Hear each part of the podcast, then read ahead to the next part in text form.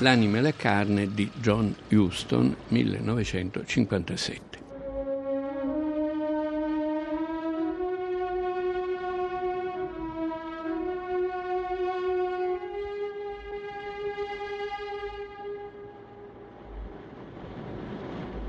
L'isola come luogo appartato, diverso, ha sempre attirato molto i romanzieri, gli avventurieri e ha attirato molto anche, anche, il cinema.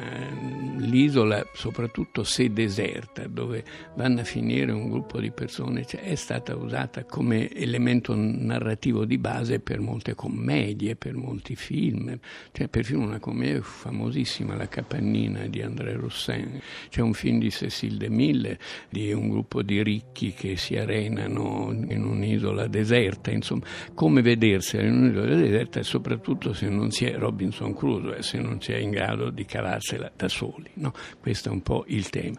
L'isola è stata raccontata da molti film in queste situazioni bizzarre, ma uno in particolare a me piace moltissimo, è L'anima e la carne, titolo orrendo che fa pensare a un romanzone con Greta Garbo, e il titolo originale film di John Huston 1957, il cui titolo originale è Il cielo sa Mr. Ellison. E capiremo quando avrò spiegato la trama perché questo titolo. Su un'isola deserta, durante la guerra nel Pacifico, la guerra tra giapponesi e alleati, si ritrovano soli perché un bombardamento una, ha distrutto la chiesa, ha distrutto una suora L'unica sopravvissuta, il suo vecchio prete, muore, insomma è lì, è rimasta sola perché gli abitanti sono stati portati o sono andati in un'altra isola per salvarsi dal, dall'invasione giapponese. Però i giapponesi se ne sono andati anche loro, torneranno alla fine del film e invece su quest'isola è rimasto anche un soldato, un marine americano. You speak English? Yes. Are there any Japs around? You're. You're an American. Have the Americans. No, no, no. No, just me. Just me, understand? Are there any Japs on the island? No. You sure? Yes, I'm sure. All right, where are the rest of you? The rest. Isn't there anybody else on this island? There is no one else here. What, ma'am? There is no one on the island but me. You're, uh, you're alone here? God has been with me. Well, you're, uh, you're a nun, ain't you, ma'am? Yes, I'm. I'm Sister Angela. Oh.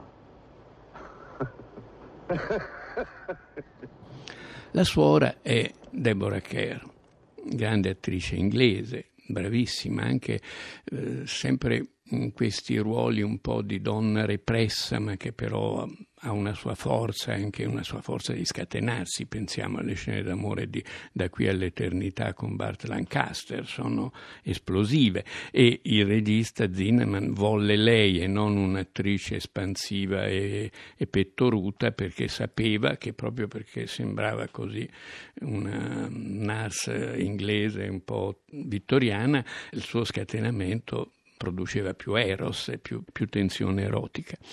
Questi due personaggi si incontrano, si scrutano, si, si, annusano e sono uno, il Marine, è una persona rozzissima, Robert Mitchum, meraviglioso come sempre, ma che è uno che ha avuto una vita disastrata, non sa chi era il padre e la madre, è cresciuto nel, negli orfanatrofi, nelle case di rieducazione, ha trovato la sua famiglia nei Marine. È un Marine. I Marine lo hanno formato. La sua vera casa sono i Marine, la sua vera famiglia sono i Marine. What do you see besides a big dumb guy? I'll tell you. A Marine. That's what I am. Ovviamente uno non brillantissimo di cervello, insomma, è un po' rozzo, no? Ecco. Lei invece è una suora molto repressa, molto anglosassone, però, come dire, con una sua idea del sacro, con una sua idea della sua missione. Tutti e due hanno in qualche modo una missione. Lei ha trovato la sua famiglia nella Chiesa. Si è sposata con Gesù, come dicevano delle mode e lo dice anche lei nel corso del film. E lui si è sposato con i marini. You got your cross, I got my globe and anchor. When I was a recruit, he looks me up and down. He says, lad, I'm going to make you hate my guts. The old peep. He sure kept his promise. There were times I wanted to commit murder, and I seen the light. And I started being a Marine. Other guys, you know, most of them, they got homes, families. Me, I got the Corps. Tra i due nasce un sentimento. Ovviamente è una storia d'amore. Lui cerca pian piano di circuire la, la, monaca, di convincerla, scopre che lei è ancora una novizia, non ha ancora dato i voti, quindi potrebbe anche non fare la suora e scegliere di sposarsi, non sarebbe per lei un peccato mortale perché è ancora in tempo per poterlo fare. Però ovviamente lei ha la sua idea, la sua missione e, e lui eh, non ci riesce, insomma, la loro storia è una storia d'amore senza amore. Cioè, maschio e una femmina su un'isola deserta, uno pensa subito, questi poi fanno l'amore, eccetera. No, c'è un rispetto reciproco assoluto, soprattutto da parte di Mitchum, che è, eh, come dire, anche molto impressionato dalla purezza di questa donna e dalla sua religiosità. E quindi è, è automaticamente estremamente rispettoso, è, però è innamorato e quindi vorrebbe anche conquistarla, vorrebbe anche sposarla.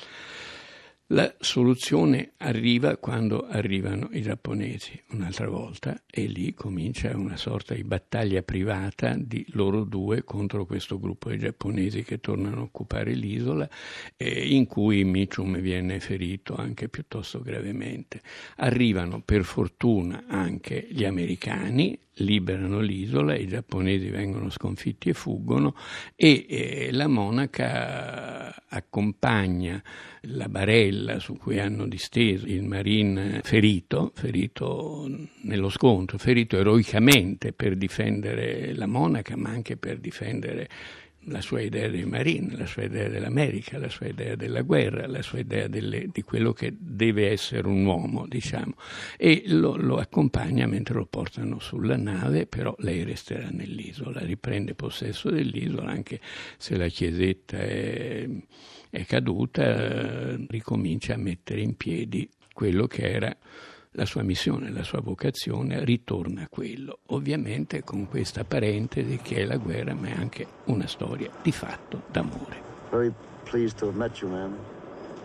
It was a privilege to know you. I wish you every, every happiness.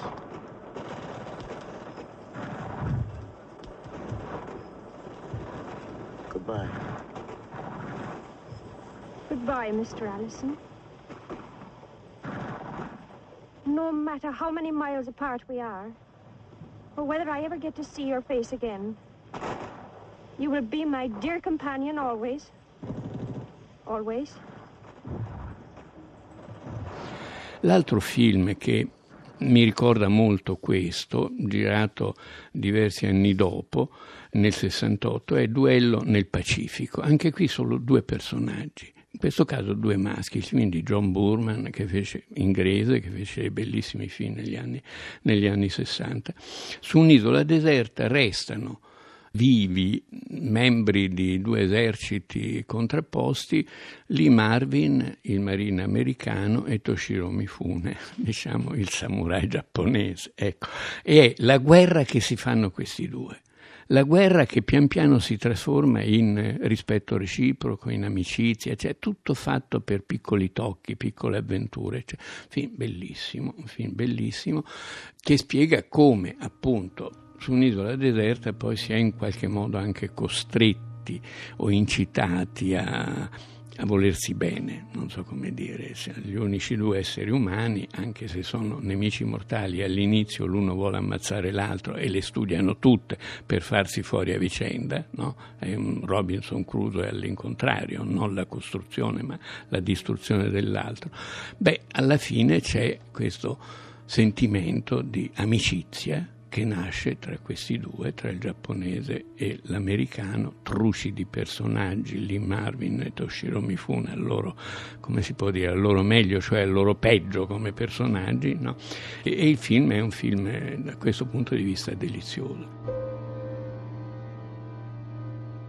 L'altro film che vorrei ricordare, che non è un'isola ma quasi, perché è sempre di John Huston, regista che era un po' avventuriero anche lui, è La regina d'Africa, il più famoso, uno dei più famosi, vabbè, un critico, un grande critico francese lo definì il più bel film d'avventura della storia del cinema.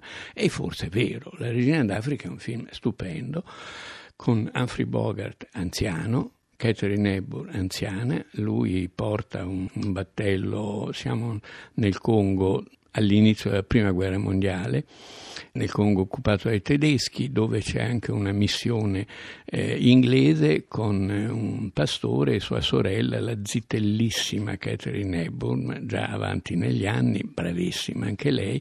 Insomma, muore il pastore ammazzato da, dai tedeschi, arriva la guerra anche in questo posto isolatissimo, questa missione isolatissima di questi due fratelli e eh, lei resta sola e viene caricata sul suo battello che si chiama La Regina d'Africa da Humphrey Bogart, rozzissimo, no? anziano già, eccetera.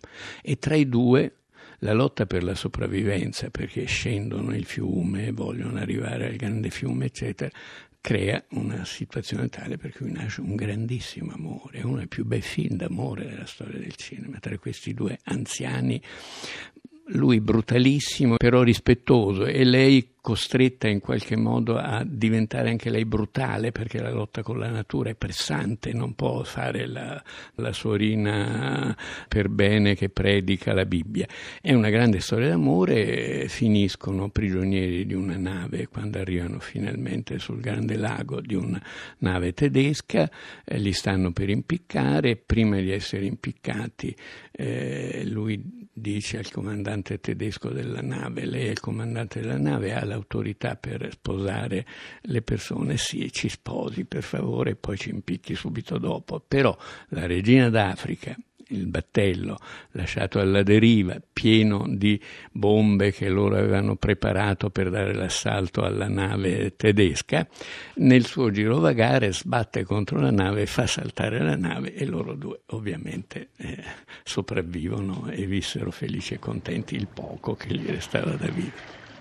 What happened? We did it, Charlie. We did it. But how? Well, what do you think? You all right, Mrs. Allnut? Wonderful, simply wonderful. And you, Mr. Allnut? Pretty good for an old married man. I'm all twisted around, Charlie. Which way is the east shore? The way we're swimming, old girl. There was a bold fisherman set sail from up in the cove to catch the bold piggy and the gay mackerel. But when he got up in the cold, the wine began to blow.